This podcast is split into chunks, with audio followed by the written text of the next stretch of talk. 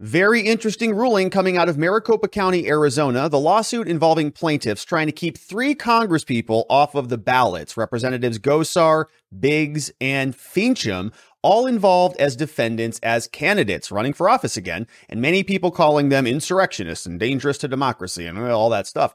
So they're trying to use the courts, use the law to keep them off the ballots because that's what you do when you don't like your political opponents. You just try to keep them off of the game. Here, we're going to go through the order. You can see it's 19 pages long, filed April 22nd. 2022 at 8 a.m. out of the Superior Court here in Maricopa County big, big, gigantic case. We've got several different plaintiffs, several different defendants, all represented by many different attorneys. And when we go through here, we're going to start by noticing that a lot of this is surrounding motions to dismiss. So, defendant Mark Finchem, we have Paul Gosar, and Congressman Andy Biggs. They all filed motions to dismiss the case back in April. We have different oppositions, of course, coming from the plaintiffs. They're saying, we don't want this case dismissed. We don't think these guys should be candidates anywhere. The court gives us a nice summation. They say that the plaintiffs, the people filing the lawsuit, filed the lawsuit seeking to disqualify Congressman Paul Gosar, Congressman Andy Biggs, and Arizona Representative Rep Finchem from the ballot in the primary election. Don't like your political opponents. You don't want to run against them sort of in the court of public opinion. You want to use the courts to throw them off the ballot. In this ruling, Rep Gosar, Biggs, and Finchem all are going to be called here the candidates. So we'll see as we go through here. Plaintiffs, the people suing, say that these candidates are not qualified to hold office because they've been disqualified pursuant to federal law. What law? Oh, they're referencing the 14th Amendment of the United States Constitution called the Disqualification Clause. And based on the lack of qualifications, to appear on the ballot, the plaintiffs also seek injunctive relief so that they actually don't show up on the ballot, saying that they're disqualified. And so, what do we want to do now that we know they're disqualified? Well, Judge, we want to make sure their name is not physically printed on the ballot, so we can't show them there.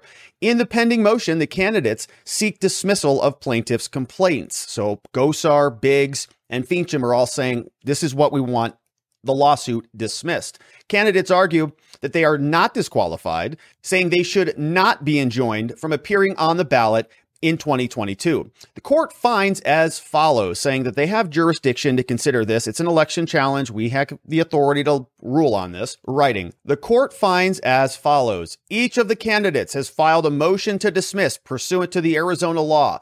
ARS 163051B, which is the electoral law, says any elector may challenge a candidate for any reason relating to qualifications for the office as sought. So you can see the plaintiffs, the people filing the lawsuit, are going to be relying on that to say, hey, we, any elector can challenge a candidate, and we're challenging them. Under Arizona law, they establish what is necessary for the injunction in order to stop that somebody from doing something or to issue an order to, to do something. The plaintiffs come out with an argument and they say that the candidates are disqualified from holding office. Why? Federal law. They go to the 14th Amendment, Section 3. They say that's the sole legal basis arguing that they are disqualified. The disqualification clause providing that no person shall be a senator or representative in Congress or an elector of president or vice president or hold any office if they have engaged in insurrection or rebellion against the country. The candidates respond, raising numerous arguments as to why, as a matter of law, they are not disqualified from serving in office under that provision of the Constitution court asked several questions. Does a private right of action exist for the disqualification clause? Like, can anybody just file a lawsuit and sue and say, hey, you're disqualified? The 14th Amendment says so, and I'm going to use this as a basis. Do you have a private cause of action? The defense, the candidates here say there is no private right of action to enforce the disqualification clause. Few cases have interpreted this. Seminal case comes out of 1869. In Griffin, at issue, the court was discussing the construction of the disqualification clause. In other words, how did they assemble this thing and why did it all come together? Why did they write that in there? The court concluded that the object of the amendment is to exclude from certain offices a certain class of persons. Now, it's obviously impossible to do this by a simple declaration, they say, whether in the Constitution or in an act of Congress, that all persons included within that description shall not hold office. For in the very nature of things, it must be ascertained what particular individuals are embraced by the definition before any sentence of exclusion can be made to operate. To accomplish this ascertainment, they say, and these can only be provided for by Congress. So they say the only limitations on that can come from Congress in that case, not from a private cause of action. A person can't cause the courts through a lawsuit to impose that type of penalty or that type of limitation. It's got to come through Congress. The court in Griffin went on to emphasize that it was imperative upon the United States to pass legislation to enforce the disqualification clause, stating, now the necessity of this is recognized by the amendment, but we need some sort of enforcement powers. There are indeed other sections that apply. The court in Griffin then summarized how the disqualification clause was intended to operate.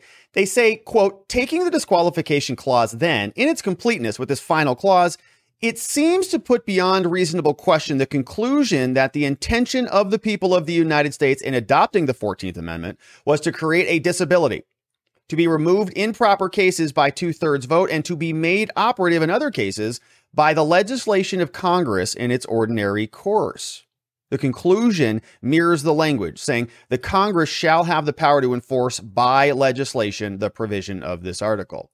Paragraph 13 tells us that the words the Congress differs from the word state, plainly demonstrates talking about the United States Congress, not individual states. That's why we have different words and we capitalized the Congress and the term state. They're different meanings. Since the ratification of the disqualification clause, Congress has passed some legislation that enforces the clause. They've done it back when the first KKK Act was passed, they gave us some very clear delineations of how this applies and how we can interpret the rules for this particular issue. They say they have act, they have invoked a disqualification clause. Also, Congress has acted to create a private right of action for other provisions of the 14th Amendment, but they say here Congress has not created a civil private right of action to allow a citizen to enforce the disqualification clause. Congress passed legislation in order to apply disqualification to the KKK Act. Here, Congress hasn't done anything. And we know that when Congress does something, they kind of know what they're doing, according to this, saying they, they are relying on their powers to apply a provision to a certain concept. In that case, disqualification under the KKK Act. Here, they have not done that giving the people a civil right, a private cause of action in order to bring a claim. Haven't done it yet. So we can presume that they know they can do it because they've done it in the past and they haven't done it here. So as a court, we have to presume that that's intentional. We have to sort of read into that. He says, Congress is also presently considering legislation to enforce the disqualification clause. Oh, so they're thinking about it right now, which means they know they can't do it.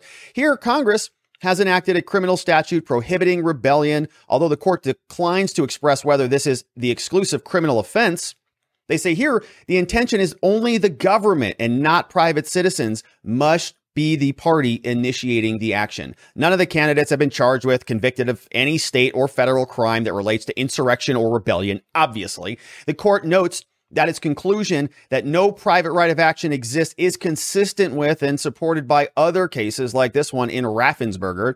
We see big paragraphs talking legal issues. The express language of the United States Constitution controls this issue. Paragraph 21.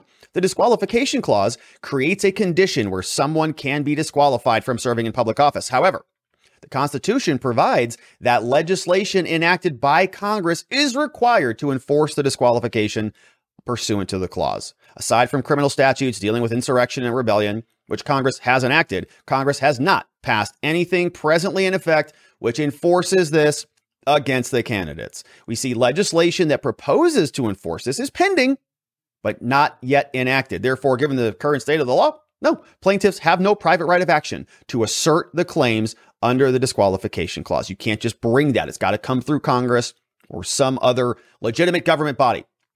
Does Arizona, if the federal law doesn't create that private cause of action, does Arizona? Let's see. Does Arizona create a private cause of action? Plaintiffs say that federal legislation is unnecessary to create this. We don't need the 14th Amendment to get these candidates thrown off the ballots. We just need Arizona law. It says so right here, 16351B. The court analyzes it, says assuming arguendo, for the sake of argument, that Arizona could create a private right of action, notwithstanding the express language of the 14th Amendment and the holding in Griffin, the court does not agree that Arizona does create a private cause of action. So the judge is telling them, oh, that's very nice. If you think that we are the Supreme Courts, you think that the supremacy clause doesn't apply to, I guess, Arizona, that if the federal cause of action doesn't exist, that Arizona can just create it and supersede the baseline established by Congress? The judge says no. Next paragraph says that any elector may challenge a candidate for any reason relating to qualifications for office as prescribed by law. They talk about the word prescribed. He goes to the dictionary, tells us what it means. Election challenges and challenge statutes of other states historically have included provisions that prescribe candidates from holding office if certain conditions existed. Paragraph 30, it says, with respect to Rep. Gosar and Rep. Biggs, discussed herein, the qualifications for members of Congress are exclusively determined by each House of Congress. Article 1, Section 5 of the U.S. Constitution says each House shall be the judge of the qualifications of its own members. With respect to Finchem, then we have Arizona Constitution that establishes those requirements. You see those there, Article 5, Section 2. In sum, even assuming, for the sake of argument, that the court were to accept the plaintiff's argument that Arizona, and not just Congress, had the power to create a private right of action, Arizona law doesn't do this, although it creates a private right of action allowing citizens to bring independent actions to establish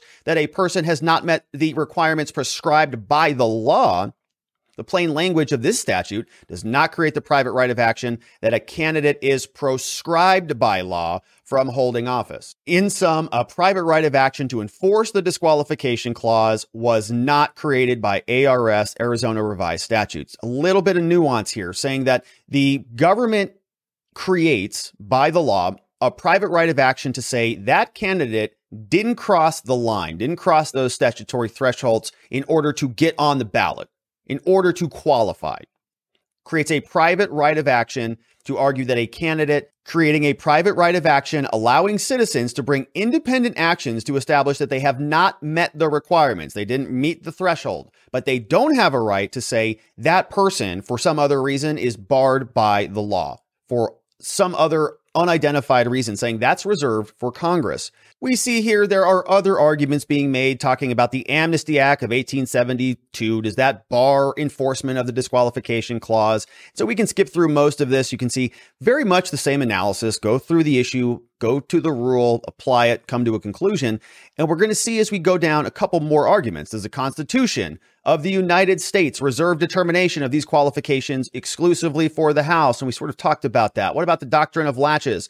All of this is to say that when we get down to the ruling, the judge is going to be issuing several rulings. Number one, it is ordered granting defendant Mark Finchem's motion to dismiss filed on April 11th and dismissing the verified complaint. Bye bye. Another one, it is further ordered granting Congressman Paul Gosar's motion to dismiss also filed April 11th and dismissing the complaint against him. And lastly, you see here, it is further ordered granting Congressman Biggs motion to dismiss filed the same time. Now, the judge is being careful here, saying, let me go ahead and be clear. Let the record reflect, means the judge wants to make sure it's on there, that this ruling neither validates nor disprove the plaintiff's allegations against the candidates. They might be insurrectionary, racist, right wingers, who knows? But that's not the ruling that I'm issuing. I'm just telling you that this thing is not with merit. The court expressly is not reaching the merits of the factual allegations in this case. But the underlying justification for bringing a lawsuit saying that there's a disqualification that is justified is not legal. And the court issuing a very good ruling. Obvious the Democrats are going to try to use this continually. They're going to get just absolutely blown out in the November elections. And so you can see they're just trying to get everybody off the board. They may be able to win if there's no opponents to run against. And so they're going to try to get the rest of the Republicans off. They're going to try to use these as little trial balloons to see if they can apply this to Donald Trump at some point. Remember, these are all the little battles that are taking place.